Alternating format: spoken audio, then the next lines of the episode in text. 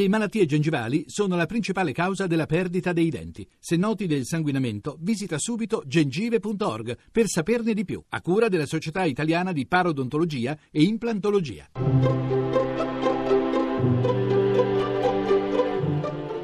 Il pensiero del giorno.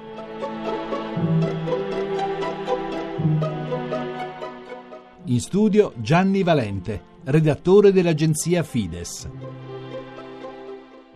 Sono gli ultimi giorni di scuola e anche se la condizione di studente oggi si è caricata di nuovi stress e di nuove apprensioni, rimane il fatto che almeno per quelli che non devono temere bocciature e debiti multipli da riparare, gli ultimi giorni di scuola trascorrono in un'atmosfera speciale, tra lezioni che si alleggeriscono, ultime interrogazioni liberatorie e qualche pizza di fine d'anno. Finiscono le fatiche scolastiche anche per quei genitori che per aiutare qualche figlio in difficoltà hanno dovuto rinfrescare la loro memoria sbiadita su tabelline, equazioni o sul primo motore immobile di Aristotele. E magari in quell'ennesimo impegno da aggiungere alle fatiche di sempre hanno però pure avuto occasioni di riassaporare i doni e le cose belle ricevuti nei loro anni di scuola da professori bravi e appassionati.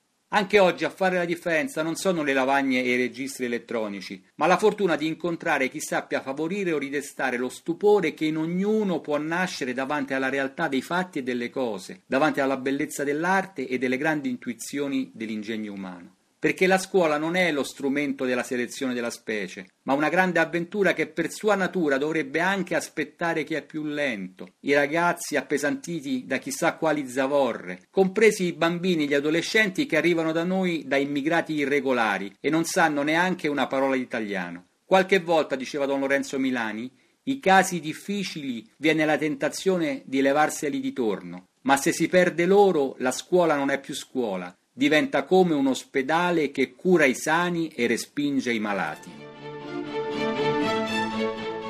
La trasmissione si può riascoltare e scaricare in podcast dal sito pensierodelgiorno.rai.it.